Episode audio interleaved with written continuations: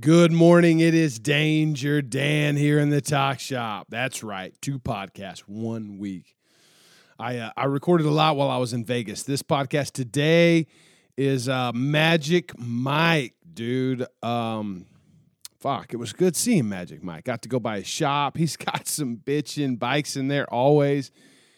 And it seems like he's got a new bitchin' bike every time I roll through. This year was a...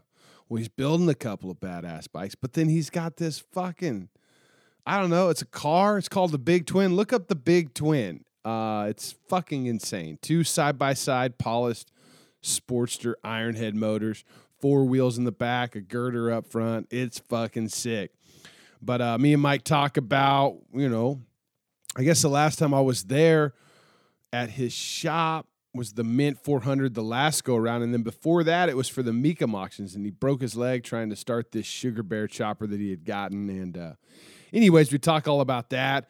He had a big job change. He's now working at Counts Kustoms, building bikes there in Las Vegas, and it's always fun catching up with Magic Mike. Let's get into it.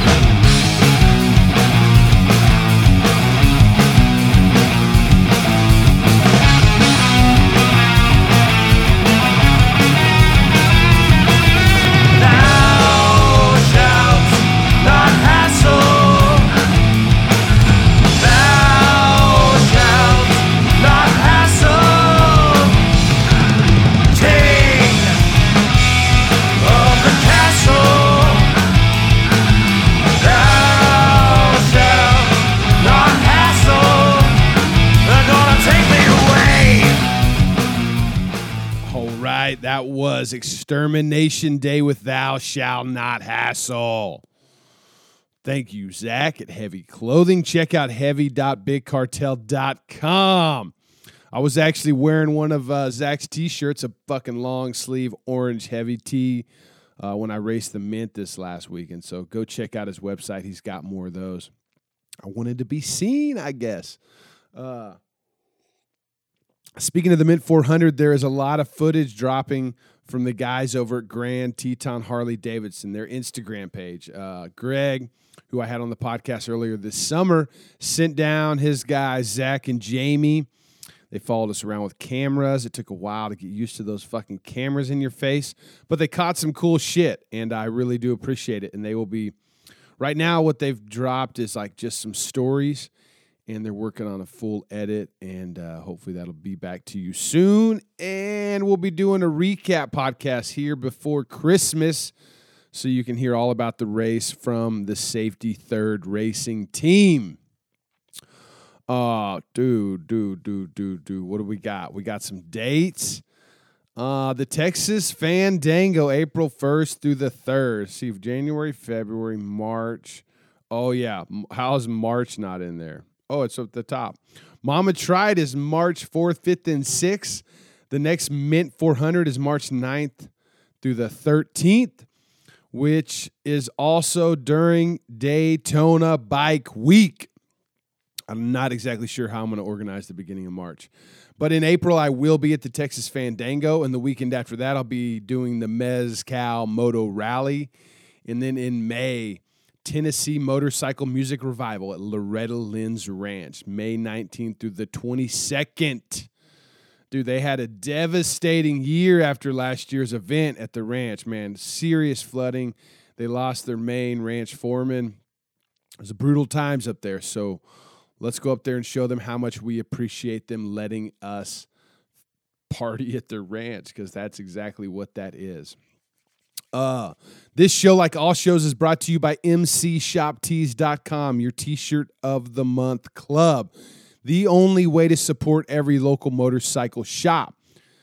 Every month, you get a T-shirt shipped to your door featuring a different shop from around the country. Each shirt comes with a postcard telling you about the shop, where they're located, what they specialize in, and how you can get a hold of them. It's a beautiful fucking thing. Learn about shops all over the country, places you can stop at when you're traveling, places that might supply items for your chopper that you're building this winter. Check them out, MCShopTees.com. We got men's sizes, women's sizes, and kids' sizes. You can sign up to pay monthly, or you can buy 3, 6, and 12-month packages. This month's featured shop is Burke's V Twin out of Tiverton, Rhode Island, with some badass artwork from Richard, formerly of VNM. The first shop we ever featured was Brown Cycles out of Dallas, Texas.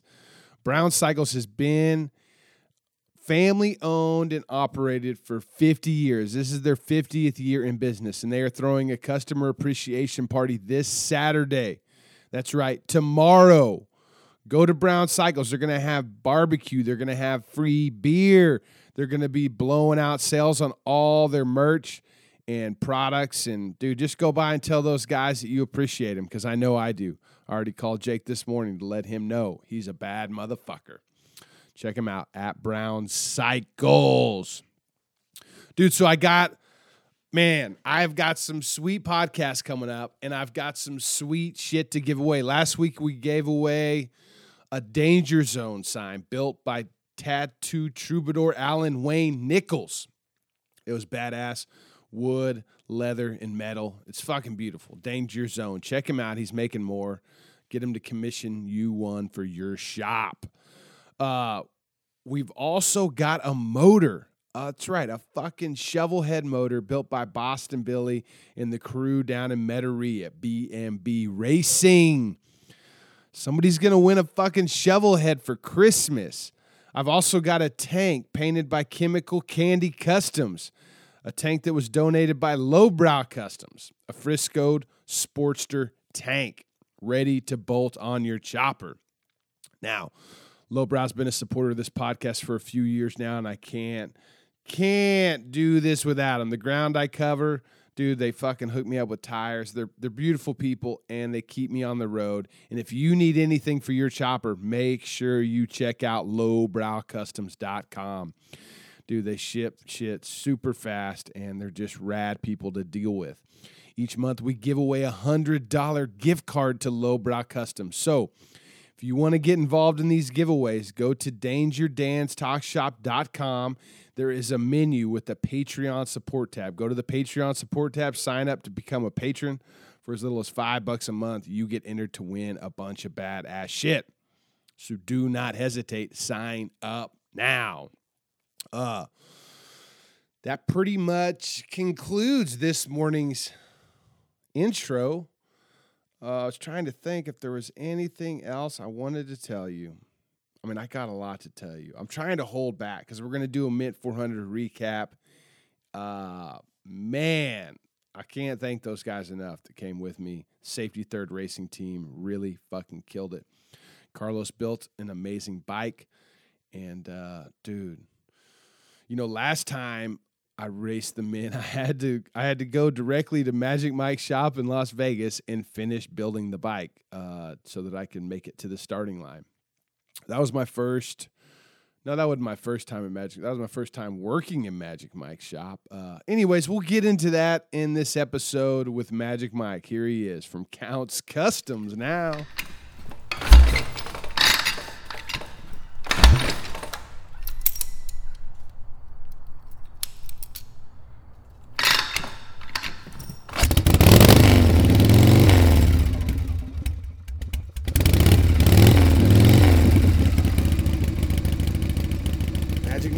Thanks for having me. What's up, brother? Dude, your place is great, man. Glad to be back in Vegas. And you're getting around just fine, dude. Yeah, for sure, dude. That's so I was trying to put together the timeline last time. Did that happen before the Mint 400 when I came? Yeah, because I was on crutches when you came. Okay. I couldn't get out there because it was too far to get out there. Yeah, you were like, dude, you're definitely not getting through the sand in that fucking crutches. So that makes sense because That happened in January. I was so, like, when we were working on the bike here, I think, I just remember being here. I don't remember crutches, but I was like, I could have sworn that you broke your leg before that, but I just couldn't remember. No, it was the Mecum auction. Yeah, the Mecum auction. It was that weekend. And that was the same year, though, right? Just a month apart. Yeah. Yep, January, and then you came out in, I don't know, March, I think it was. Yeah. When was the Mint? April? Something like that. Dude, you broke a lot in your knee. I feel so bad, like, thinking about that. And I was like, he was just laying there. I was saying, you know, come on, Mike, get up. Walk, you're going to be fine. We've all done that before, dude. And then we were such bad friends, you had to call another friend to come over and rescue you. No, he randomly called. That was the other thing. It was like, he randomly called. He could tell I was in distress. He was like, you need some help. We were just like, oh, you're going to be fine. I was like, yeah, well, it's either that or y'all drop me out of the hospital and go off to Vegas in my van. He was like, oh, no, what are we going to do? Gosh, what a bad deal. So what did you end up breaking? The top of my leg, so it was pretty much like the kneecap. I hyperextended it, and the kneecap popped the front of that bone. Like right attached, at the top? Right at the top. God, that can't be a good place to do that. Well, no, I was hurt, obviously. I was fucking down. But the thing is like they didn't know how I did that. But fucking Grossman was videotaping me, so then I was able to show them, like, here's how I did it. And they were like... You literally showed them the video Grossman got? Yeah, and they were like, well, that makes sense. I can't believe you have this on video. And then I had to tell him the whole chopper story. I was like, well, this bike ain't been started in 14 years. I had a bunch of chopper dudes over. If it was going to start, we were going to do it now. And then my dumbass fucking, you know, it's like, dude, fucking party pooper. Okay, tell people about this bike, because it isn't just any Ironhead. No, it's the Denvers. It's a bike that Richie had that he got when he had his huge collection. And so that was just like one of the ones that I wanted. And like ended up getting it, and so it's Exodus. So that's how you got it when he decided to get rid of his collection. Yeah, that's the one I ended up getting. Like even after he downsized to the ones that he wanted, I was like, well, cool, you kept one of the ones I wanted. So at least I knew that didn't go far. But then so he hooked that up, and then fuck. And then, yeah, and then you seen what happened. What did he say when you called and told him what you did? Well, that was bad luck. He was like, you thought you had a good thing. And I was like, fuck. You know, but it's all good. You know, you just got to take the good with the bad. But fucking bike, I still, like, Shannon over at Counts, he wants to bring that thing down and get that thing running and fired up, you know. And so it's time. Well, so. And that's something that you should do because of what it is. Yeah. It's time to do it now. So I just got to get the fork truck and pull it down, and you know, obviously I'll be careful, but I'm gonna fucking. So this Richie guy, like I'd seen you post stuff on the internet, never really looked into it enough about graffiti, and I just like. I don't know if we ever talked about it, but I just thought it was you and your buddies fucking around, like. You know, I had no idea that this dude is like the fucking man. He is. He really is. Gosh. You know, and I met him through his motorcycle collection. So to be honest, I was wondering how you met him over there. You know, I wasn't like a big graffiti head growing up. Was I into art? Yes. Yeah. Did I see him in books? When he was showing me some of the books he was in, I was like, dude, I remember that picture. That's kind of a famous graffiti picture with the Mickey Mouse and the Santa Claus, and like there's just a couple of trains that he did that I remember. And then it was just like, your dude, like his name's SEEN. And it's like, all right, that's cool. So next thing I knew, I became friends with him, and so that's how I ended up getting this art collection. But yeah, I'm not allowed to buy any, because I've tried to buy some. And dude's like, no, you ain't allowed to buy any. I'm like, well, you ain't going to give me that one. I'll buy it at least. And he's like, no, that one's not for sale to you. Well, dude, but, I mean, that's one art form that I like. The more I learned about it, I just appreciate it so much. It's such a rad thing that people do. You know, it's kind of like, I mean, I hate to compare it to skateboarding, but like back when street skating was like something that, or it still isn't, like to skate something that wasn't designed to skate, you know, there's like, other people you got to worry about. You got a certain time you can go hit it before somebody shows up and runs you off. You can get fined. You get thrown in jail. But then to do it and then to capture it on video really well, like it's kind of like that. The graffiti, putting art where it shouldn't be, or like just I don't know. I think it's in today's world. Obviously, everything can be captured, but if you like, I've seen his photo collection. He's got plastic bins of fucking photos from back then. They're organized, they're all in like you can pull one random picture out, and I'm talking tens of thousands of photos. So you can pull one out and I'll show him. He'll know exactly where it was, when it was, the colors he used, where he probably got the spray cans. Like he has that kind of a memory. So it's like, this dude ain't normal. You know, like he's not, like to do what he does and to have the ability and artistic that he has. And the forethought to, like, capture it that as well as he has. And he documented all of that stuff. Like, I'm talking early 80s, like late 70s. So was he one of the pioneers in, like, street trains? Yes. Well, and, like, but, like, making it, coming out, I don't know, because, I mean, doing it in a museum, like, that's totally different than doing it in... Yeah. Like, so you're pretty much saying, when did it go from underground to mainstream? Yeah, like, was he part of that? Yeah, he was one of those people that... so I'm sure he's got a lot of haters, too, that are like... No, because he's respected and he's looked up to. So it's like, yeah, you might have had some beef back in New York with maybe some other artists or something, but, you know, there was, you know, that stuff I can't explain. Yeah, but the stories that he's told me, like, yeah... He's been chased. Yeah, a bunch of shit's happened. But the coolest thing about it is he's never gotten caught. He's never gotten caught. And he has done... Never gotten caught. Never. And there's a lot of street artists. And now everybody knows who he is and his name and everything he painted in the past. Does he still go out and... Not really, to be honest. If he's in the right place at the right time and there's a can of spray paint, yeah, he might do something. But, like, for instance, my wall right here, you know, there's, like, all this graffiti on my wall right here. Yeah. And they'll paint my building back to the original gray color, so it'll be a clean palette at one time. So I told Richie one time when he came over here, I was like, you should spray fucking your tag right here while the wall's clean, you know? He starts laughing. He's like, you like that, Mikey? I was like, I'm not lying. I went and got one of my bullshit spray paint cans and shit. And I was like, this might not be the normal shit, but here. And he's like, he shook it up and shit, and he fucking did this big tag, his normal SEEN tag, on my building.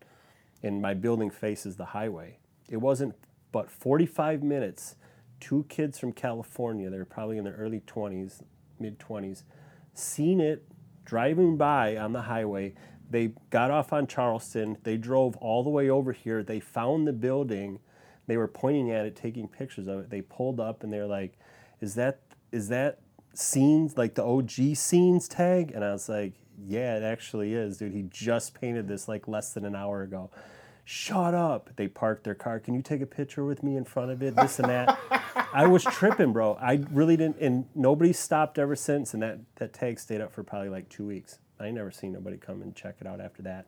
But so that was kind of cool. So I actually brought them in here, showed them all Richie's artwork. I gave them some handout shit that I've just had from him. And they just were like, damn, that's tight.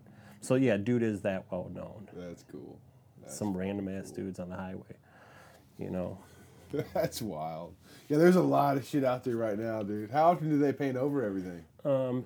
This probably hasn't been sprayed in 2 weeks. So, like, that's 2 weeks worth of people coming. No fucking way. Did you hear that, Brian?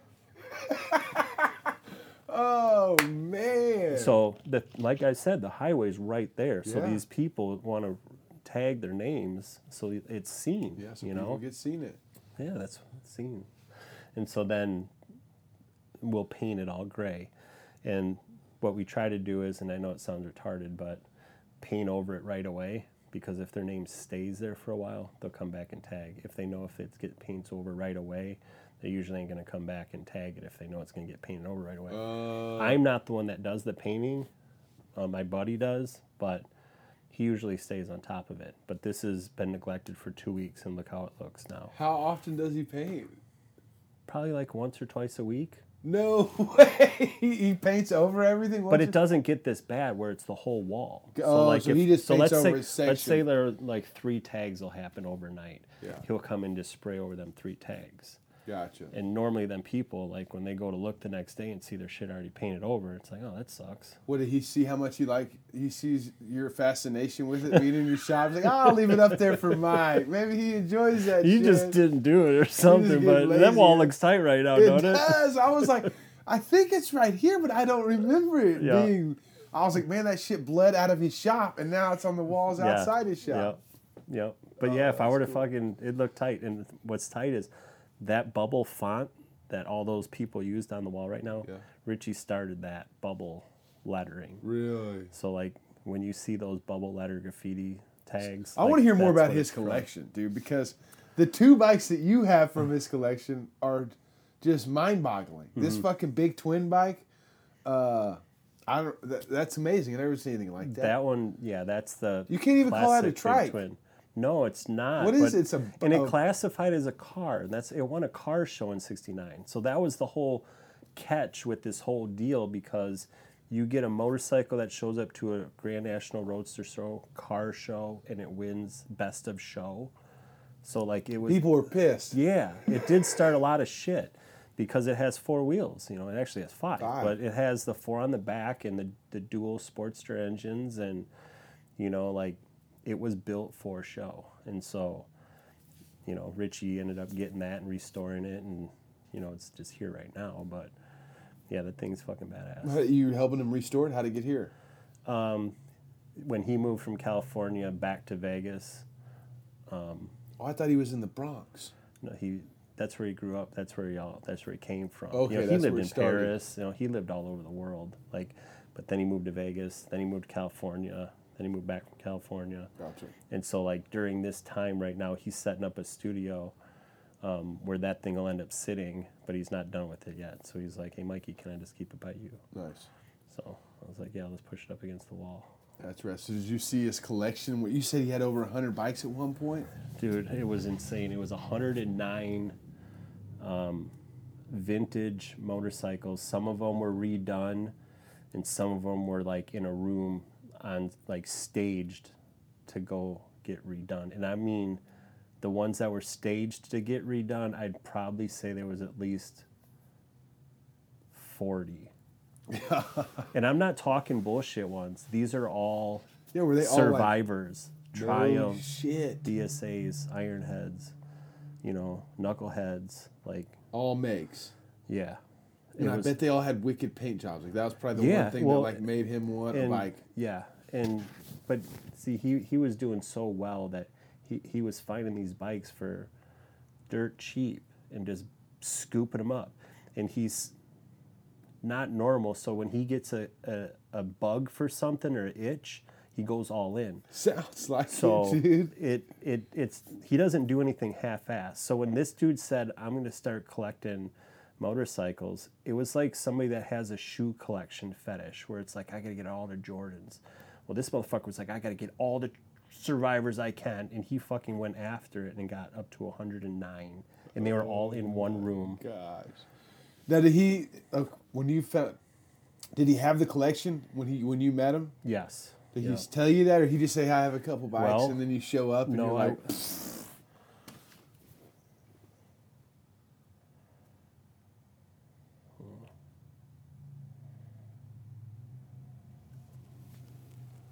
Oh my God! So there's a photo of just one direction of the room. Gosh, dude. All right, so no, when I met his mechanic, and then I went and seen him, and then his mechanic actually gave me the run-through on all the bikes, and then Richie just happened to be there, and I was like, "Who's that?" You know, Richie just got like long gray hair, he looks like a wizard, you know. Oh, so you didn't even know him? Nah, and so then he was like, "Oh, that's Richie, SEEN," and I was like, "Oh, okay," and he's like, "You know SEEN?" I was like, "I don't know no SEEN," and he was like, "Oh, you never known SEEN? You don't know who SEEN is, graffiti artist?" I was like, "No," he's like, "Look him up." And then I went and talked to dude, and he was cool as hell, down to earth. We fucking sat down on his couch right in the middle of the showroom, and there's just all these choppers around us, and he was just telling stories already. And then after about 2 years of coming and going over there, like he was calling me a different name every time. He recognized me, but didn't know who I really was. You know, so like after about 2 years, like then it turned into, you know, and then I move out here. I was like, "Richie, I moved here." And then dude's just like, so the collection was here. Yeah, okay, it was here. I kept thinking it was in the Bronx. No. How are you going to Vegas? The Bronx? It was here. It was here. You know, and so my family lived here before I moved here. So when I'd come visit my family, I'd always say, "Hey, let me borrow your car. I'm going to go check out this bike collection again." And I'd go back over there. And just see the progress? And I would just see, you know, obviously it doesn't move all that fast, but you would see just like a few of the projects, but you mostly seen more of the ones he was scooping up. Yeah. So you weren't really seeing more finished ones, you were just seeing that collection of ones that needed. What does he like to ride? Oh, that dude will ride anything, but like right now he's just painting all the time. So it's not like he doesn't have downtime to just go ride, you know what I mean? So he's just an artist, you know, and the dude just paints all day, and that's it. Have you built him any bikes? Have I built him any bikes? Yeah. No, but I built Risk, his old neighbor, a bike. So when he moved to California, he moved next door to Risk. Risk is the West Coast, like, L.A. graffiti artist, and then Richie's like the New York East Coast. Come on. And how did you meet Risk? Through Richie or? Through Richie, yeah, because Richie moved right next door, and so then I helped him move, and then whenever I was in California, I would just always go over there, and so I would just hang out there, and we would just drink wine, and he would fucking paint, and we'd listen to classical music and fucking shoot the shit, you know? Yeah. And then Risky was right next door, and he's the one that did that neon piece right there, so that piece on the wall. Keep on keeping on. So that's like the art in that Risk does. That's cool as fuck. And so I built the bike for that piece. No shit, that's awesome. So I just told him. You haven't built many bikes for people, right? Just here and there, just a few here and there. Okay. But not, I mean, I'm doing that one over there. I've only seen your bikes until. They're always built for something though. That like all these ones, they were all built for something. Yeah, yeah. So it's not like. Like that one I'm doing right now, that's just like what I'm doing for myself, just because I had all the parts. Yeah. The one I'm doing next to that you said was tight, that whole neck area. Oh, that's for a dude in Oklahoma. Okay. In Oklahoma? Yeah. So he just randomly hit me up, and he had bought a Nash bike, a Nash motorcycle. And then, so I don't know, this dude must just be trying to collect bikes too or something. But then he calls me and was like, yeah, I want to add one of yours to my collection. I was like, all right. And he wanted to buy my red one, and I was like, that one ain't for sale. And he's like, oh, everything has a price. And I was like, yeah, the one that I'll build for you. Like, let's build you one. Like, don't just take one of mine. And so then he was like, well, I want one just like that. And I said, all right, I'll build you one just like that. So that's why that one is laid out like my red one. No shit. Because I'm just going to build it like that and fucking change the paint, change a few things here and there, and like it'll be like, it'll look like it, but it ain't going to be the same thing. Yeah, yeah. So how did the Counts thing come about? Did you quit the other job you were doing? Yeah, pretty much. It was like the COVID thing hit, and then I was out here, and they wanted me to relocate again. I already relocated for them once. Oh, really? And so it was just like... So the COVID thing kind of fucked up that operation? Yeah, pretty much. And then the whole breaking of the leg thing was what started it. So well, dude, that all happened like... It was at the same time. Like right when I started to heal is when the COVID... was in March, April of 2020. So yeah, because like, they shut it down. When we left here, we went to Milwaukee the next weekend. And it was done. That was it. Yep. And so like, then that was like a whole drug out year, you know, and then I started working up at Red Rock Harley up there. Oh, really? For just, you know, 3 months or something like that. We went to, which one did we go to today? Fucking huge, beautiful place, off Russell by Mandalay Bay. Is that Red Rock Harley? That one's Las Vegas Harley. Okay. I had to get it. The dealer right by the strip. Yeah. Yep. Fuck, that place is huge right there. Mm-hmm. I was like, this one's a big one, too. I was like, this is going to have fucking slot machines in this motherfucker. It didn't. It had a lot of fucking T-shirts. That's the tourist one. Really? So, like, the Red Rock location is more of your locals. Get some shit done. And that's where they sell a lot of bikes, the huge service department. But like down there, that's a lot of tourist style T-shirts. Yeah, they do. So you were there. So what months were you working there? Where up at this one? Yeah.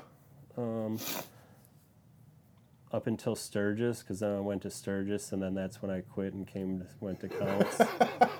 So like. So you were there when they got the Pan Americas, huh? It was they got them before that. Yeah.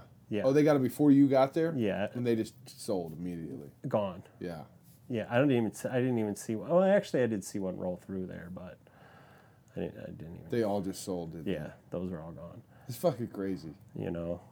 But yeah. And so then, yeah, that didn't work. And so then I went over to... What, were you selling or were you wrenching up there? Wrenching. Were you wrenching in the back? Yeah. Huh. And then Counts called me, and then they asked if I would come work over there. How did that connect? Did you meet them at some point, or... Well, Ryan, friend of a friend. Ryan painted my frame for my Born Free bike because I didn't have anybody to paint my... Like, Sean Long did my tins, but I could mail my tins out. So I was looking for a local dude to just do my frame. I didn't want to fucking mail my frame out, you know? And so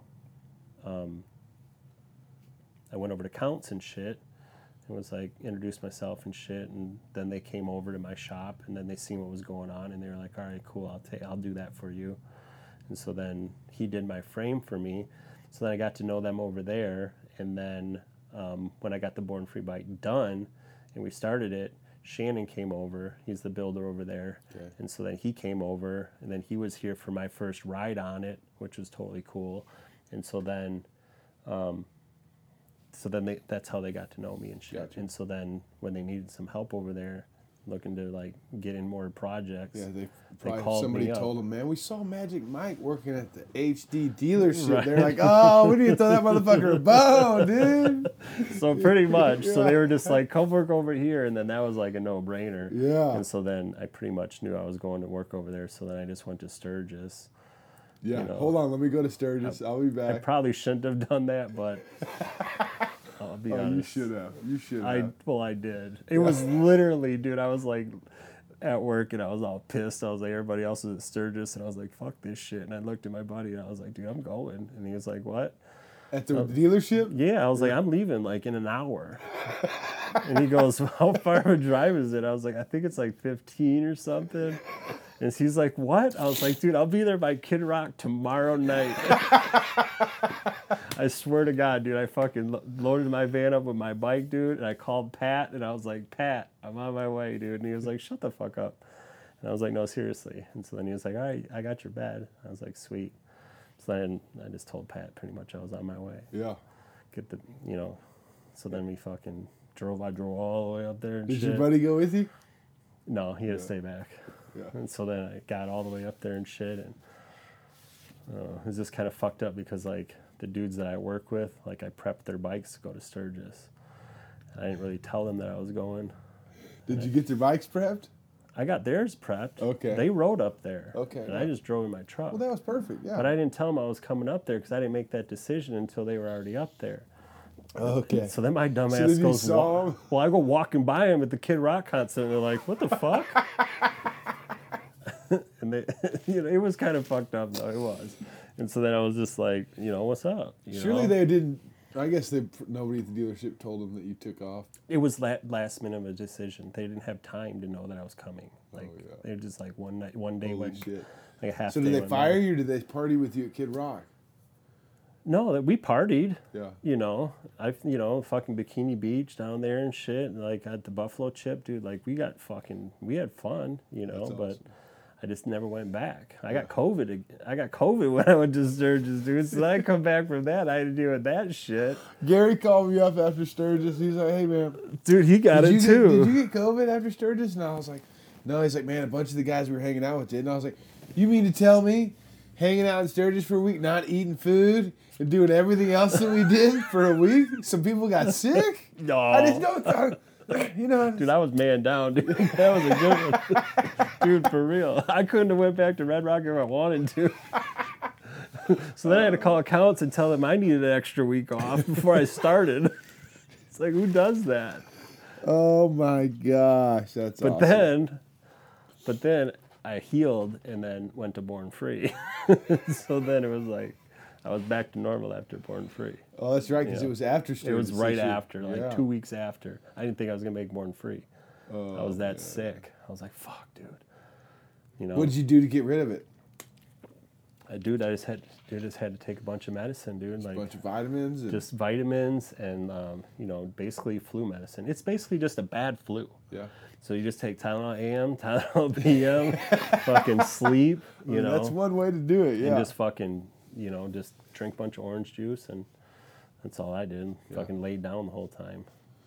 But it was rough. Yeah. It really was. Like, I was tired. I imagine after Sturgis getting sick. It was rough, dude. It was rough, dude. It's like the fucking worst hangover ever, dude. I know, but I, like, was doubting that I had this fucking, you know, I had the whole deal. Like, the cough, the whole shit, and, you know, the whole deal. And so then I'm like, all right, well, I should go get checked. And I go get checked, and they're like, yeah, you got COVID. I was like, I knew it. Well, that's good. I mean, there's like got to be part of me that's like, okay, at least that's what it is, and it's not like something else that I got. Yeah, I wasn't worried. I was just like, fuck. So this is an inconvenience. Yeah.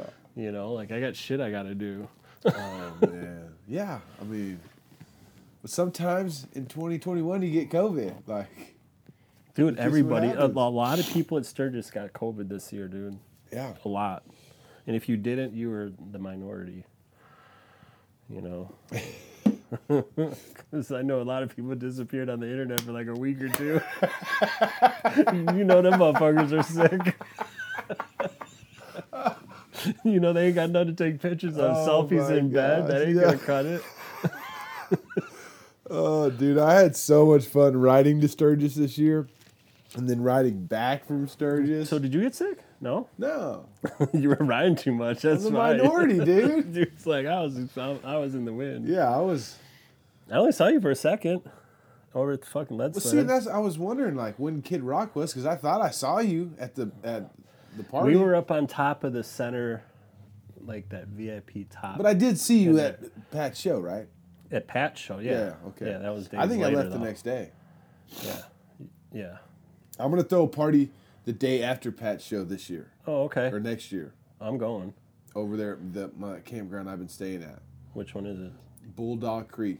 So if you leave the Chip, instead of going towards downtown Sturgis, you go left on that dirt road. Take it around takes you back to the highway. Yep. You go over the highway and it's right there. Big fucking green field, trees, camping. The dude who runs it, it's like his family's owned it for years, and he has a catering business back in Nebraska. So he literally has a special each day, and he's got smokers, and all he does is cook food. Shit. It's like the best food ever. And I've been like kind of hesitant on he's like, why don't you do something, you know, like. My neighbor bought into it. Anyways, they've been treating me so good the past few years. We barely eat in Sturgis. Yeah, well, I was like, I eat there. I'm like, dude, I don't want to ruin this place, dude. I don't want to like bring a giant party over there. But finally, last year he's like, let's do it. And I'm like, all right, fucking party's coming, dude. So that'll be a Wednesday. Wednesday, yeah. Yep. And he's got this giant fucking pile. This is the dream I've been coming up with. You know, Brian Helm took this fucking crazy picture of me jumping my chopper, and I get a bunch of comments. Who hasn't seen that? Right? Well, I talked to him. I was like, if you get a tractor out there and I show up early, can I build a jump and have a chopper jump competition on this fucking giant mound? And then on the way here, I was talking to Nick about it, and I was like, oh, and then I'll get Brian Helm to show up and take everybody's photo that's willing to jump their chopper. There you go. On this fucking mound. I haven't talked to Brian about it yet, so we'll see what he says. Hint, hint. But I've had people make comments. I'm like, oh, you want to jump your chopper? So I think that we're gonna set up dirt drags, just like, you know, real primitive, just two strips of dirt, you know, street bikes, just all the Coleman's. No, we're gonna be fucking. Well, we've been toying with the mini bike idea, and I'm redoing my van, so I want to like try and have like a sweet van. The inside, you're gonna actually do the outside. You leave the outside. No, right? I'm leaving the outside. Yeah. No, I'm redoing the drivetrain. Oh, okay, yeah. I'm building a new 318. I'm putting a 4-speed manual in there. Mm-mm. Oh yeah, dude. Did you know that year model that I have in '86, that was an option. Like the holes are in the sheet metal. Really? I found all the stock linkages. Got the stock belt. I mean, the only thing that's not OEM are the heads. I found some aluminum heads I'm putting on this block. But yeah, it's all. When are you doing that? Like right now. That's like when tight. I get back, I'm picking up some parts for a friend at JP's shop. And then he's going to help me. I was going to do the bottom end myself. I've got it all. So I started looking for a motor because mine's like. I just needed some work. Yeah. And, dude, I wasn't finding nothing. You know, those 318s, 360s, it's like, there's not as many as a 350, the Chevy motors. Yeah. So and I was like, well, if I'm going to rebuild one, I want to do a 360, and I've got a 318. So I started looking for one of those, and I just wasn't having luck. And I found one that, like, I found a couple that needed a complete rebuild, like pretty much like mine. I'm like, all right, well, I'll start there. And then I found a 318 block. Oh, and then that's what it was. I talked to a machine shop about how long it was going to take, and I was like, oh, no, I need this done, like, this winter. Yeah, so, I got to find another route. So I found a 318, a block straight from a machine shop with the fucking pistons, the crank's been ground. Like, it's all there, ready to just bolt together. No. It's all in pieces. Okay. Like, I've already gone through and measured all the bores. And like I said, I was going to put it together, but I've never done that before. So I decided last week, or 2 weeks ago, that I'm going to wait till my friend who knows how to do this shit. And we're going to button it up. But I've just been fitting everything together, like the transmission and the bell housing. I still got to get the flywheel for that. I want to do all that shit to mine. Dude, so the 4-speed transmission behind it, there's a... They have the 4-speed, and then they have the 4-speed with overdrive. Same thing. Mm-hmm. So... And it bolts right in. Like, I literally, the clutch linkage, there's like a rubber boot in the floor. It just drops like, I couldn't believe it's. I do have to cut out the shifter spot. And that's kind of tricky because the way my seats are, I've got them like way back. So I'm going to have to build a bracket to put the shifter where I want so I can still use the reverse on it. I just cut my seats down. Mine are just low. Yeah. Well, you got a 727 in yours, right? No, 318. No, the transmission. 3-speed. Yeah. I mean, and those are great. I just fucking like driving the manual, dude. Yeah. You know? That's why I want to do more to my shit. It's like... So you drove yours to Sturgis? Yep. Yeah, that thing's... It'll get there. It's all good, dude. Dude, the 318 is a badass motor. I drove that thing all over the place, you know, but I just think it's like to that time where it's like, I just want to fucking... And now that I'm working over there, like, them dudes are working on cars all day. Yeah. You know, and they're like, oh, dude, we got to get air conditioning in here. We got to do this. We got to do that. And I'm just like, let's do it. Yeah. You know, if you guys are amped up to do it, and they're like, fuck. So those guys are super rad, huh? Oh, yeah. Yeah. So you doing just bikes over there? You doing fabrication? Like, what's your job in the shop? The bikes. Me and Shannon do the bikes. Oh, no shit. So, like, the bunch that were there and then the ones that are coming in now, like, we'll just start keeping up with. Are they doing full custom builds? Or you like there's full custom builds? There's 1, 2, 3. There's like 3 right now, and then a lot of them are like paint jobs and like small, like cosmetic shit. Yeah. You know, because Ryan's a good painter, and a lot of people just want his paint jobs, and so they'll drop like a bagger off or a fucking trike. Oh, so he paints them all. He'll do it all, and so then that's for us to just take all the parts apart. Yeah. Give them to them. Get the paint back. Put the bike back together. What a better gig than the dealership. Then oh, dude, it's so much fun because it's not. Do we laugh all day? Me and Shannon just laugh all fucking day, and then we just work on bikes. So, like, it just doesn't really seem like work when you're having fun and doing what you like to do. Like, that's seriously, like, it's a game changer. It really is. Like, because I'm thinking about what I need to do there when I'm not even there, but yet I'm here at my shop. We talked about this, like, not doing this for a living, like, not doing this as a job, you know, and you were like, you enjoyed that part of it as it just being a hobby.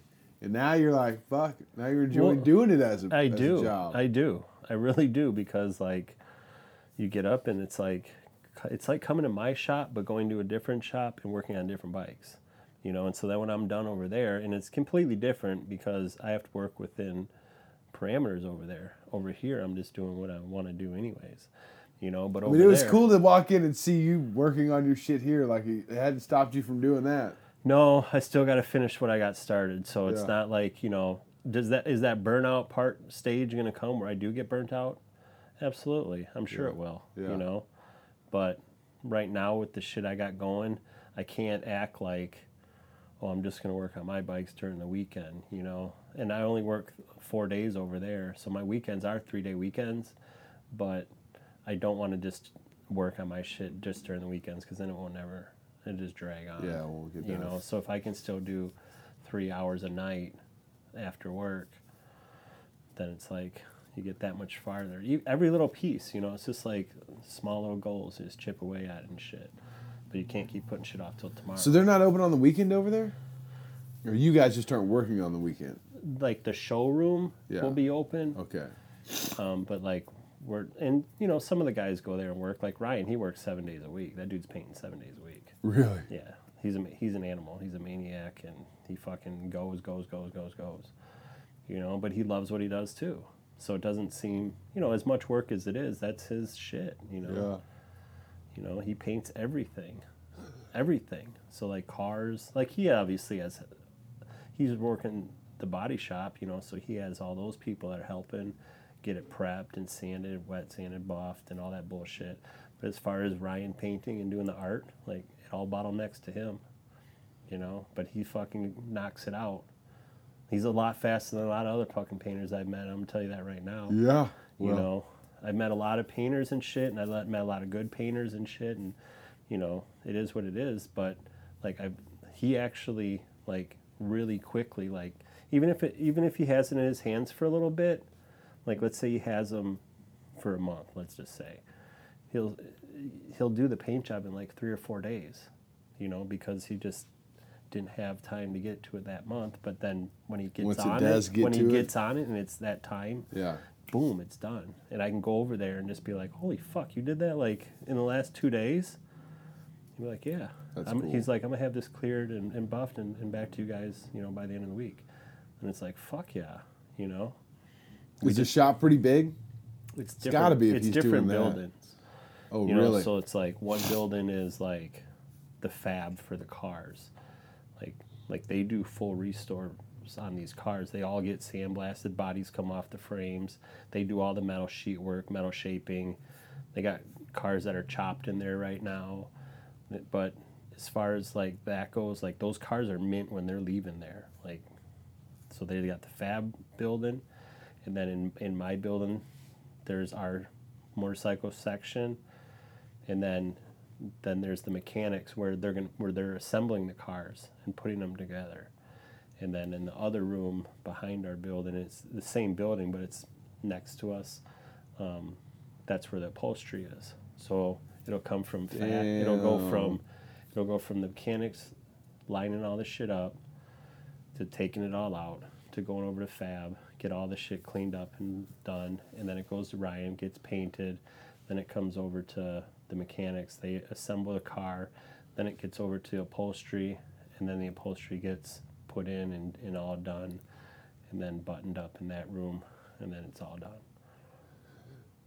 It's pretty tight how it works. Yeah, it's cool being a part of that. It like the projects that are coming through, they don't take forever. So like you're seeing progress like daily, and that's like the cool part, because it's like, holy fuck, dude, I remember when we started that car, and I remember when that car was over in paint and it was just blocked and sanded, and that is cool. And to now see it's here, happen. Like not like months later. Here it is, like 6 days later, and it's already. That's insane. It's already painted, and you guys are putting. Now, are there customers coming from all over the country now? Yeah, there's a few locals, but as far as it's all over the country. We did a bike for a guy down in what island was it? I don't even remember. Down like Puerto Rico or Cuba or some shit like. Yeah. Yeah, but he had it was a full build, and it got shipped to Arizona though. So the guy lives down there, but he's got money, so he's got a place here too. So I guess it's not going to the island, but the dude's from there. So then that bike just went to Arizona. But yeah, it's just they're all over. Like we get just inquiries all the time, but you know, money talks. You know, we're not going to sit here and waste our time if you don't want to fucking commit to a project. Not in an operation like that where there's stuff coming and going. Well, there's just like tons of emails, and it's like you got to filter through them and figure out. You don't have to do that shit, huh? No, I don't do that. No, that's but awesome. I can just I talk to the people that deal with that stuff, and it's like, you know, she tells me, she's just like, yeah, we just got another shitload of emails. It's like, all right, got anything cool? Oh, that's awesome. So are they still doing the TV show over there? Actually, tonight is the last episode for this season. Like is airing tonight. Okay. Yeah. So this tonight is Danny's dad's car, and this was a 30-year project that his dad was working on 30 years ago, and Danny finally pulled it out and was just like, "This is what I want y'all to do for tonight, for that episode." And then we were all just like, "Huh? That?"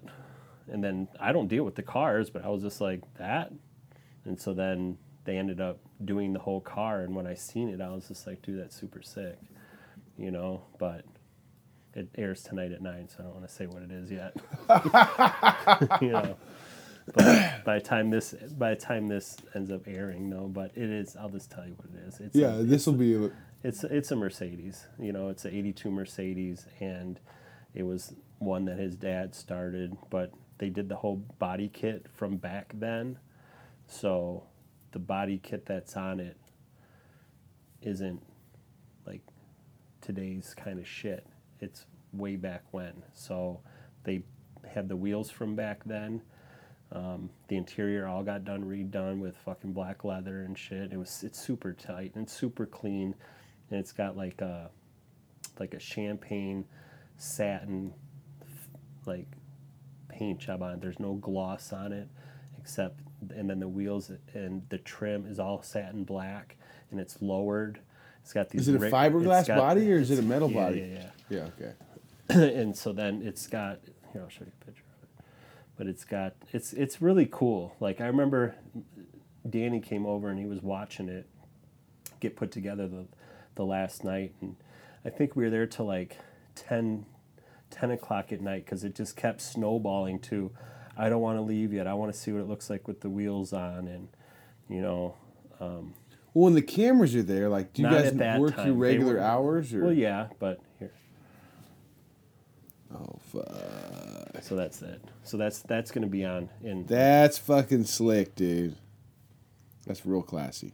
But yeah, it was a trip because, like, I remember sitting in with Danny in the car. Like, he was sitting passenger and I was sitting in the driver's seat. And we were just kind of just like, dude, this is so cool. Like, imagine having that in 82. Oh, yeah, you were fucking killing it, dude. That's rad. That's and it is the original car, you know. It's like it's that car that he wanted to do. It wasn't one that he found like it or anything. He just never. It just never got finished. It was just always just. So it's still now he's getting to drive it around. Yep. Will you see it around Vegas? You think? I personally probably won't see it around Vegas, but I'll see him probably drive it into the parking lot. No, it's you shop, know, but he, you know, he doesn't. And now that it'll be on the show tonight. They'll have it parked in the parking lot for, like, next week. Oh, really? So then anybody that comes next week that, like, sees today's episode... Really? They'll see the car. That's cool. And, like Shannon's dad's bike we just did last week, it aired. And so they came to us and they were just like, you know, what do you got for the show? Like, you got anything? And Shannon's like, yeah, we can put my dad's bike together. We just got to dig out all the parts. And now this was something that Shannon started like 5 months ago. He mocked it all up. He had everything re-chromed, and everything was sent back to him. Ryan had the frame in base coat, and the gas tank was in base coat, and that was it. And they were like, you think you can get it done in a week? And we were like, huh? And they were like, you think you can get it done in a week? And Shannon looked at me and he was like, you think we can do it in a week? I was like, yeah. I didn't even know what I was committing to. I was like, yeah. And so then he was like, all right. And so then we pushed the bike aside that we were working on, and we just started digging out all the parts for this fucking, it's called Kona Gold. Kona Gold. And it's his dad's old bike that he started building back in the day. No way, so another And it never project. Got done. It's got a Harman front end on it, panhead. Oh, damn, that thing's fucking rowdy, dude. So we dug out all those parts and built this bike in a week. And so that's what was sitting in the parking lot this whole week. That bike. They made that primary cover back then? Shannon did, yeah. So he worked off pictures. So his dad had made that primary cover. So then Shannon did the same thing. Get the fuck out of here. Isn't that cool, dude? That's rad as fuck. That's my favorite part on the bike. Yeah, that's super fucking rad. So his dad. Yeah, and so do you know Noah? Ogreen? Yeah, he's over in Maui. Yeah. So he found that frame and was like, and called Shannon. And Shannon's from Hawaii. Shannon is. Yeah, Shannon's whole family is from Hawaii. Shannon is the guy. Who's Shannon? The bike builder on the show. He's the bike builder, okay. On the show, yeah. He's been there for 20 years. No shit. Yeah. So I work with Shannon now. And so pretty much Shannon's whole family's from Hawaii. His dad's from Hawaii. His dad was a bike builder in Hawaii. And Noah finds his dad's old frame and called him up and was like, hey, Shannon, I think I found your dad's old bike. And he said, what's left of it? And he goes, the front end and the frame. And so then he said, all right. He flew over to Hawaii, checked it all out, shipped it back here. It was like green at the time. And so then he found some old pictures of his dad's old bike, and then he just started like building it like those pictures. And that laid back sissy bar. Yeah. Kona Gold. Yeah, I need to go out there and see Noah, dude. But yeah, he was the lead on that one. So he that's cool. So what about this bike behind it, dude? The fucking, which one is that? The prism tank, the black with the fucking. Oh, I think that's orange Danny's pinstripe. Bike. That's Danny's bike. So to prep. Sugar Bear front end. Yeah, yep. They do a lot of Sugar Bears over there. Yeah. But Danny's bike, that was built in like 1999. Was it really? Yeah. So imagine that bike rolling around in '99. You know how cool that would have looked. Like, there weren't a lot of fucking bikes like that in 99. That thing's fucking bad, dude. Damn. Who is that? Is that Shannon right there? Probably. Little short dude. Yeah. That's Shannon, and that's Ryan. So that's okay. The painter. That's the painter. Yeah. Nice. So, yeah. Shannon, Ryan, and then Danny's like the... And Danny's the count. He's the one. He's count. Yeah, he's the count. And it's been his shopping operation or his dad.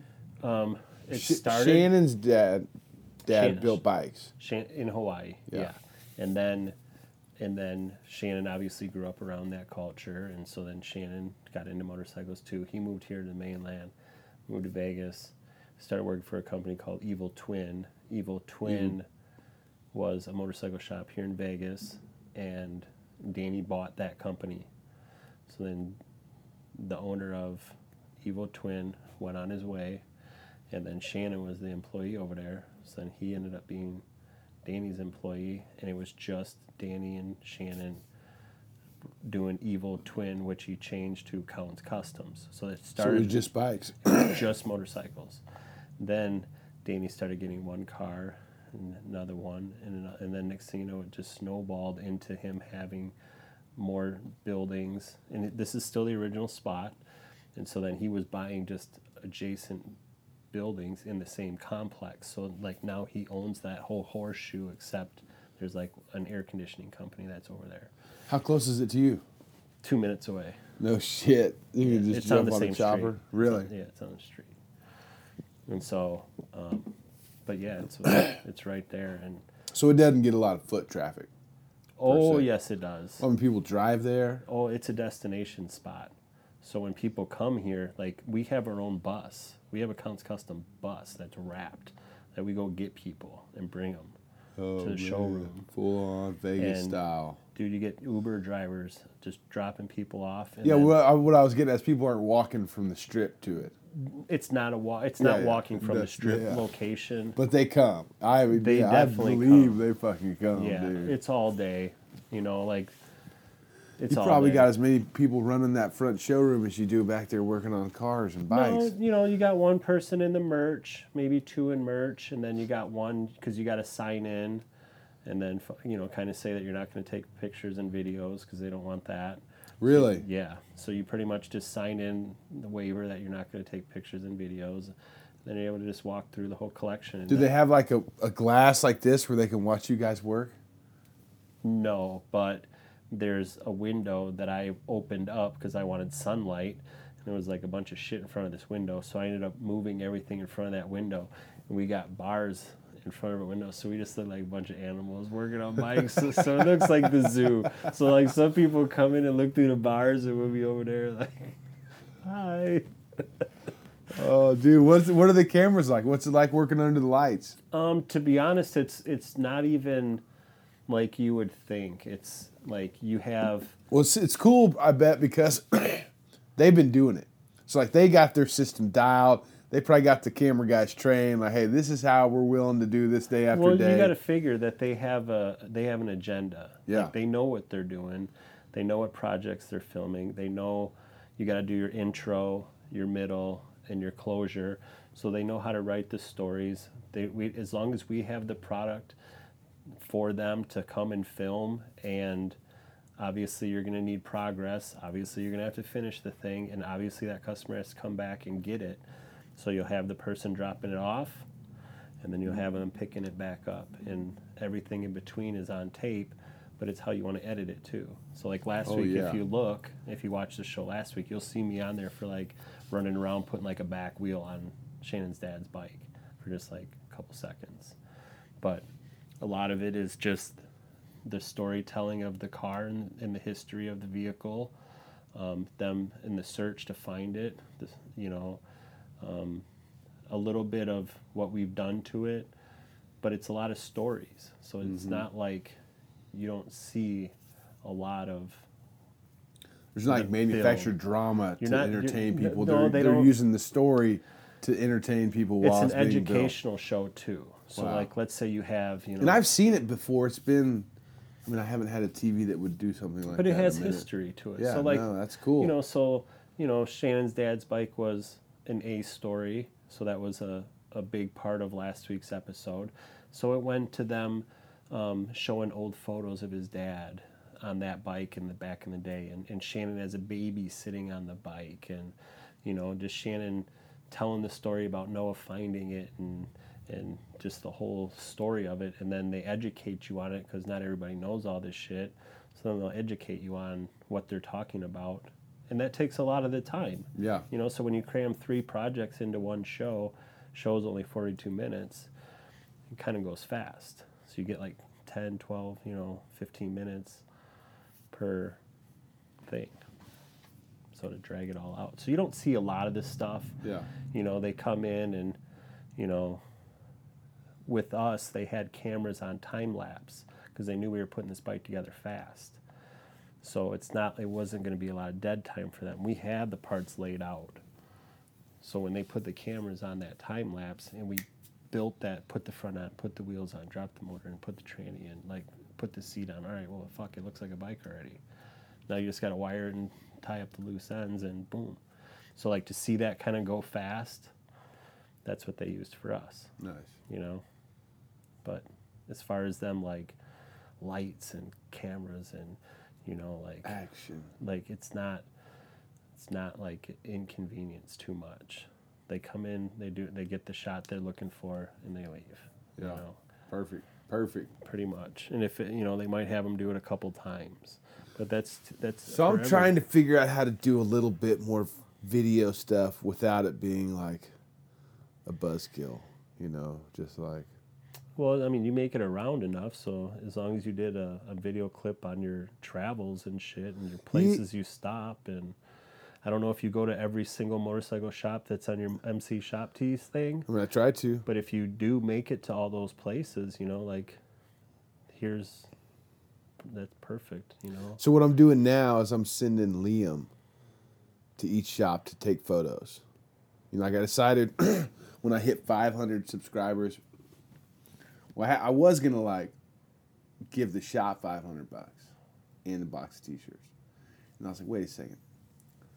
I want to get more, I want to do something more for the shop and for MC Shop Tees. And, everything I posted normally was like, hey, look at what you can't have, because it's all surprise. So, when the Magic Mike shirt comes out, every post I ever make is like, too late. There was no build up. It was just sorry about your luck. So I started sending him to the shops ahead of time, and now I use those photos.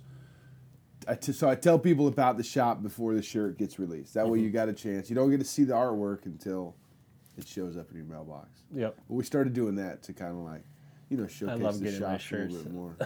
Yeah. Dude, it's like my whole wardrobe, dude. It's awesome. I get that little black bag. I'm like, I know what's in here.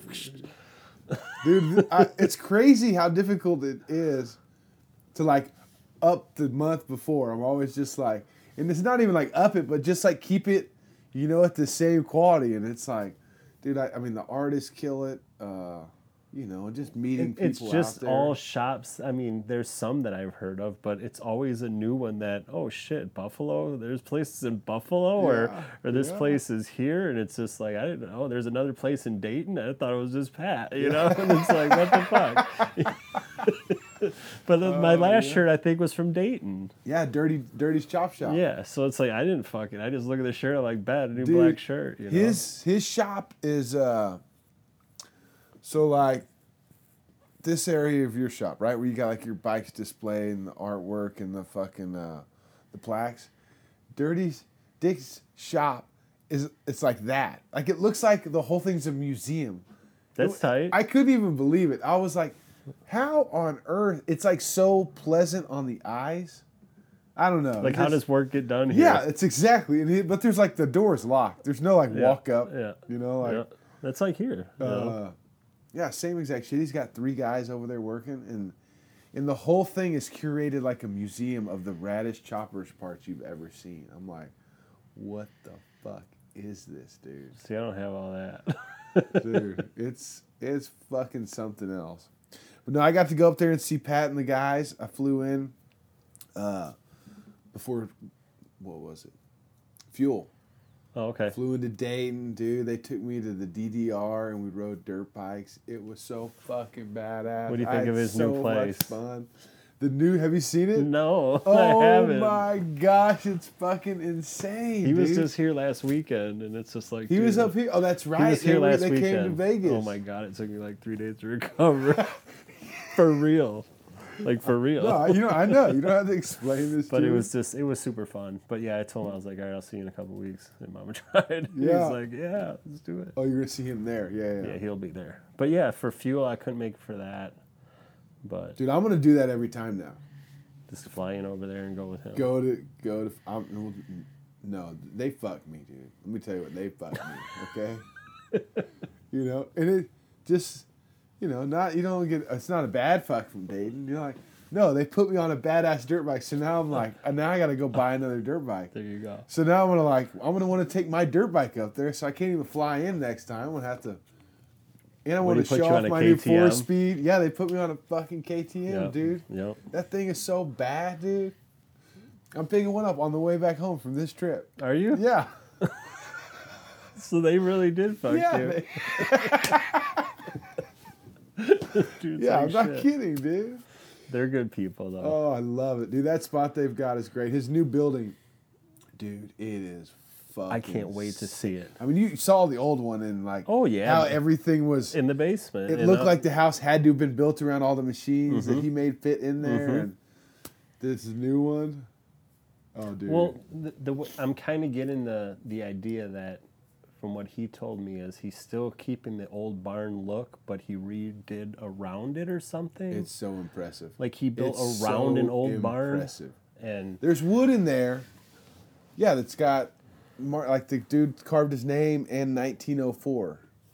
Yeah, see, he kept all the old. Yeah, and he's got it exposed. That. Yeah. And there's this area up top, and it's fucking beautiful. It's fucking sick, dude. And they poured a black top while I was there. I mean, here's the deal. He deserves it.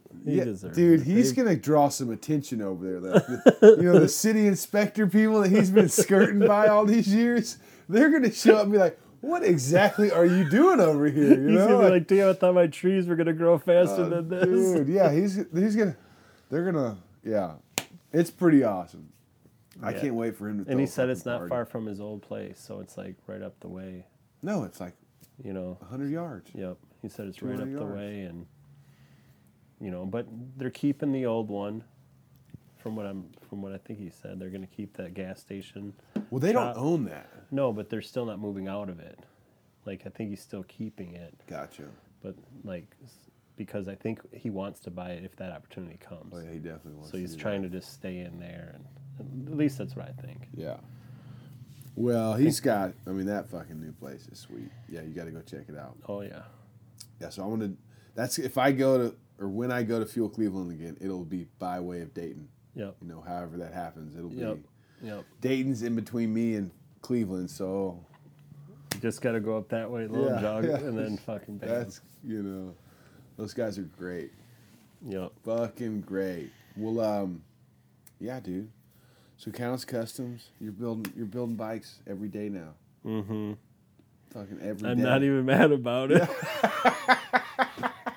For real, dude. And the dudes, they're I'm learning shit too, like there's a lot of shit that they work on that I don't work on, and Shannon fucking has been doing it for 20 years, so. And I bet some people bring some just goofy, just out there stuff, like, oh, and not only to like, almost to show it off, but like to say, hey, Counts worked on my bike, so. Yes. And to show you something when they've got something crazy. Or... Yeah, well, they, I haven't had the opportunity to like consult like some of my ideas with a newer customer yet. I'm been helping them catch up and do the shit that they already had on the books and just get it done and get it out the door. But if I have an opportunity to consult with some of these people, like I know they come in with their ideas, but like we're the ones that deal with this shit all day. Yeah. And we know most of this stuff. I know what I think is cool.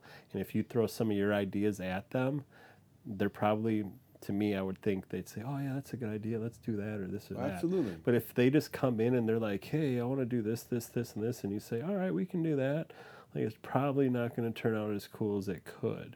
You know what I'm saying? Because you're just taking somebody's ideas and, just...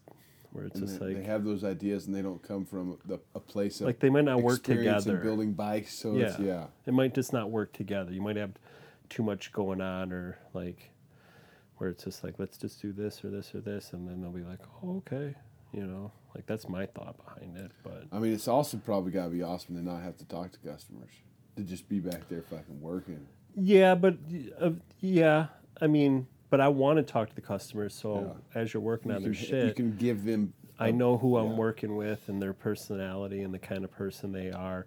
Right now, like, these people I haven't met.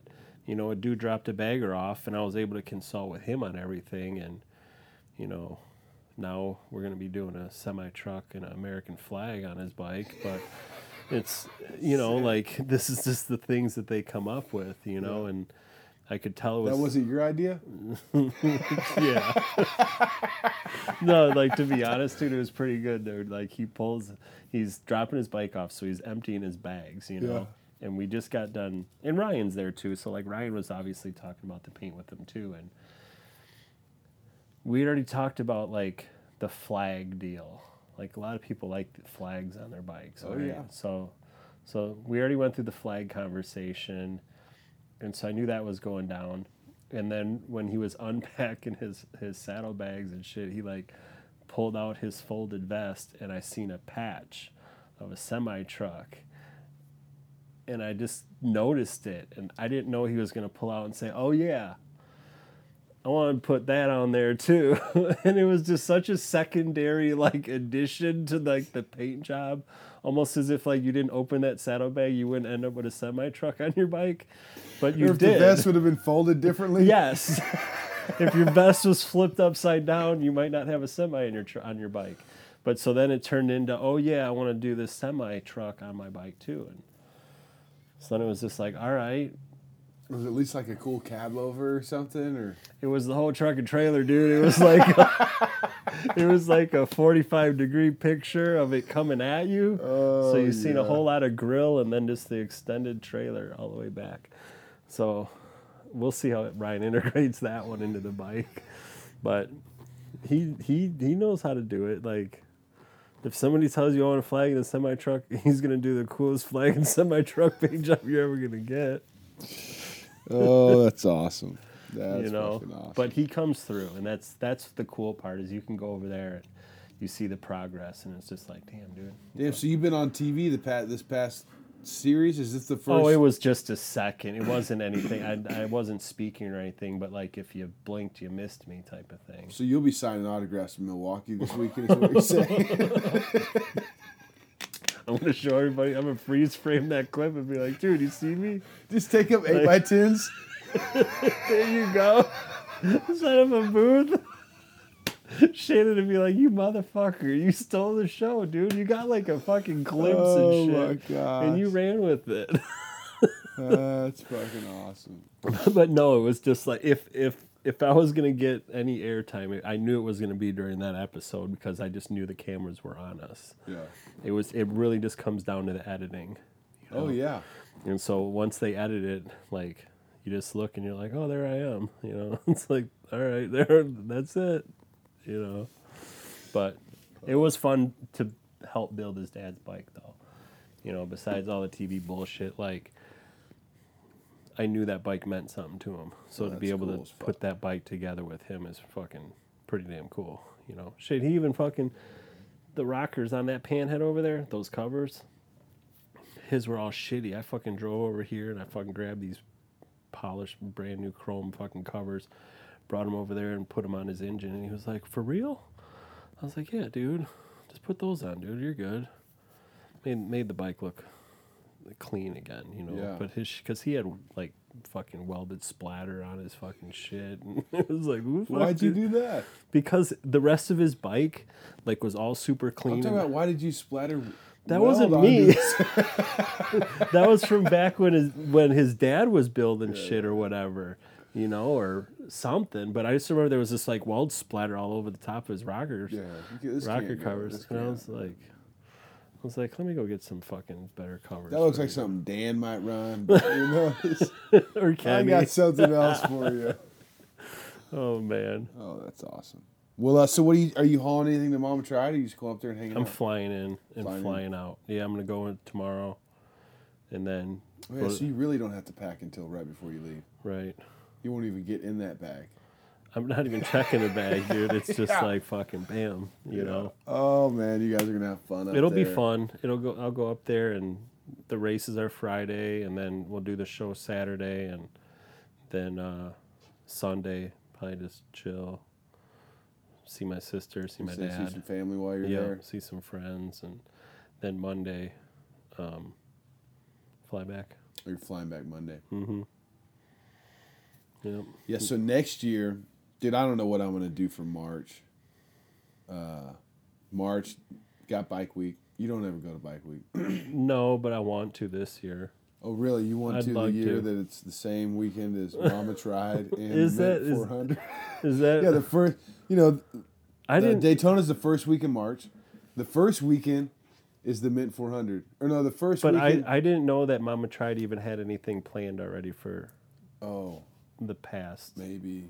I mean, maybe they do. Oh, no, they do. Okay. I mean, I don't know. If it's just going to be months in between, though. That's, I know. Well, same with the Mint. You know? So it's just like... The first weekend is the Mint. The second weekend is Mama Tried, or maybe it's... I don't know. It's one of those, and then, you know, that's Daytona Bike Week as well. I'll probably go to Mama Tried. I want to go to Mama Tried. Well, I'm building a fucking a tank shifter, flathead, race bike. Are you?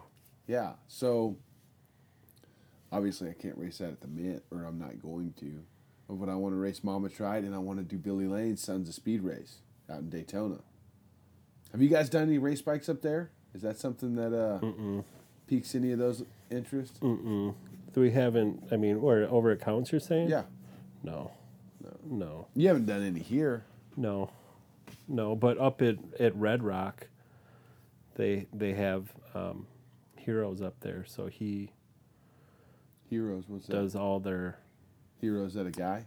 Yeah, Hero Racing. And so he does, like, salt flats and shit like that. Oh, okay. So, like, any performance bikes that I would have seen that were anything race were always in his department. Gotcha. And so, like, he's got fucking shitload of stuff. I'm pretty stoked about it. This is something I've been wanting to do, and I can't afford it. What's like, that? To do the whole circuit or what? No, just to build a flathead race bike. Eventually you'll get it done, you know. Well, I mean, I got the right people in my court, you know. Yeah. And I mean, he hadn't told me what I'm going to owe him. You know, the guy that builds my chopper motors, he's building the motor. He's got a frame. Luckily, the frame is like I guess it was a survey car. So somebody just cut the back end off. It's got an old Paco rear end, so it's not like a... So it's a VL? Yeah, VL frame. Yeah. It's not like a fresh... Yeah. It's not like a complete, you know, good frame. Yeah. And right now I'm trying to get some Cannonball parts, a Cannonball front end, get those WW tanks. That's what I want to do. You know, I'm going to take whatever I can get. But yeah, I want to do that. Well, I want to race a fucking tank shift bike, dude. You'll get it done. I want to go up there and race Scott and Warren. Yep. Dude, I want to go race. I just want to go race. You've been to Flat Out Friday before. Oh, yeah. So you know, like, the shit that it's like. It's a shit show out there. So it's fucking awesome. Dude. It's like, so the energy is so fucking high. You know, Jeremy Prack for president. Jeremy Prack, like, yes, the way he does that race, it's not like any other races. Like, he's like, tells you, hey, guess what? You're just here to put on a show for these people, you know, like, first and foremost, and we're gonna have fun, you know, like, this is the way he communicates. I love it. No, brings everybody down to earth and shit. Yeah, he's like, this whole first place, second place, third place, that's secondary. Yeah, that's secondary. Like, I mean, you say that, Jeremy, but it's not. There's still, there's still competition. Oh, no, it is. But, I mean, I love the way he communicates, and, you know, he just lays it out there. Like, this is how it really is. I know you guys think I know you guys are racing for first, second, and third, but, you know, I hate even trying to say it the way he does, because I'm not. It just makes sense when he says it. I'm going to make it sound worse. You know, like, it makes sense. But I love those guys. And Jeremy, I mean, I was signed up to race. Well, he's been doing it for a long time, you know, so this ain't new to him, you know, and he's been dealing with this shit. So, and then what is this? Got to be the fifth year, maybe fourth year, Flat Out Friday? I don't know. So. I don't know. They got it down pat. I don't know. Are they doing it the same place this year? Yep. It's at the Pfizer Forum. Pfizer Forum? Yeah. Pfizer. What about the Mama Tried event? Is it still at the Rave? Still at the Rave. Eagles Ballroom, yeah. And that's a historic place, too. So what surprises me is I haven't seen too much buzz on the show this year. Like, to be honest. No. Like, I haven't. You know how most people will post their invites and say their bikes are going to be there. Well, I haven't seen much buzz out of them. So I'm just curious to see how this show is. I feel like it's going to be a little more intimate, where they got less bikes, you know. The timing this year being in December between Christmas and New Year's, I don't know how much that, or Thanksgiving and New Year's, and Christmas, I don't know how that's going to play out, but it's home to me, and I'm just curious to go back and see, like, how it is again. You know, I saw with them taking last year off. Saw Scott in Cleveland. You know, he brought that Texas bike out. Yep. He has. I thought that. I can't remember his name. Anyways, different story. But yeah, I saw him out there, and we were talking about the spring show. I mean, that's got to be tough, you know, since this is just the delayed show from the beginning of the year to get back on track. You know, there's a lot that goes into these shows. To do one and then do another one in 3 months. I thought about that. You know, I didn't know for sure if they were having the show in February or March.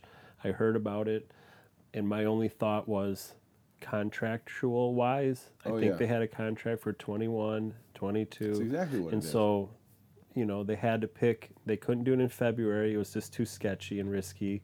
So, especially after the fucking last one. Yeah, you know, it's just like that one sucked, right? Canceling it last minute, oh, like the weekend of type shit. I was in the parking lot. Yes. Like, that one was that sucked. That ended up you still came down that year. Yeah. That was awesome. Yeah, it was still fun. It was so much fucking fun. Mm-hmm.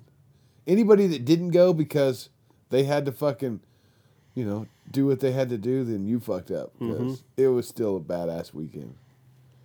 They always have fun. It's always fun up there. But yeah, so to just do it this close in between, you know, it's not a bad thing. Everybody's itching in that time of year in February and March. Every event I've been to this year has been, you know, good. A great turnout. Yeah. People are ready to get back out there. Yeah, they are. You know, Sturgis, that shit was fun as hell. You know, Kid Rock, 100,000 people at the Buffalo Chip. Are you kidding me? Dude, it almost broke the infrastructure of the rest of the town, people trying to go there. It was insane, dude. Dude, and then what? Somebody else played where it was like some rapper. Well, Snoop Dogg was the year before. Yeah, I was there for that one. No, this year, like, one. I think it was before you showed up. But Or maybe it was after Hill. I don't know. We didn't really go to too many concerts. We even left through Kid Rock's. It was kind of just like... Pat was fucking cracking me up. He was like, yeah, if I ever meet Kid Rock, I'm just going to act like I only know him because of Joe Dirt. Never heard of you, man. Yeah, Kid Rock now. They didn't call you that in that movie.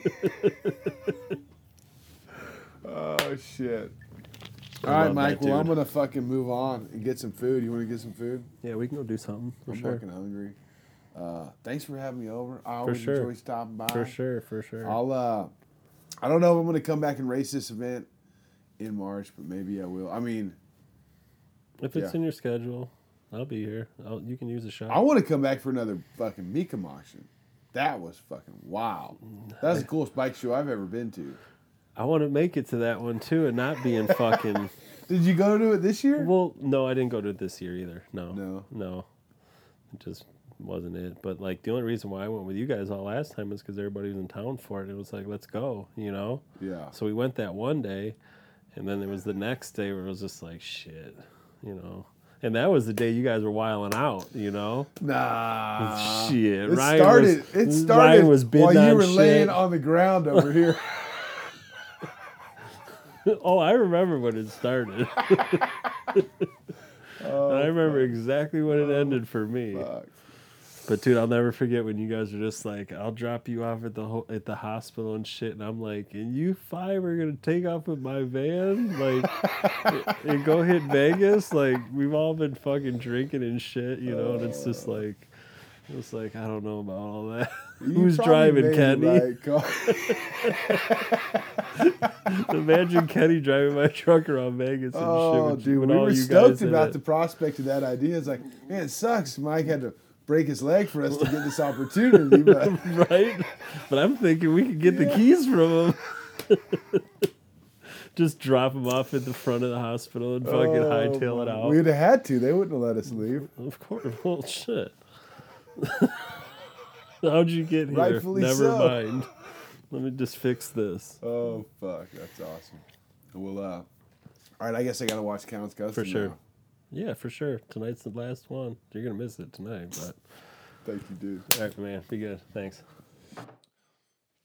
Thank you for tuning in to Danger Dan's Talk Shop. Make sure you go to MCShopTees.com and sign up so you do not miss another T-shirt. It's the only way to support every local motorcycle shop. Go to DangerDanceTalkShop.com. Sign up to be a patron so you do not miss out on any more future giveaways. Like I said, we're going to be giving away a shovel head motor and a chemical candy custom painted Lowbrow Customs tank. That's a lot of customs. And I want to thank Tattooed Troubadour Alan Wayne Nichols for the sign we were able to give away last week. We got that $100 gift card to Lowbrow Customs. And, dude, I got some rad things in the works for next year, so make sure you go sign up. Magic Mike, thanks for showing me the hospitality that you always show me. I'm glad to see you're getting around on both legs now, and I can't wait to come back. Here we go.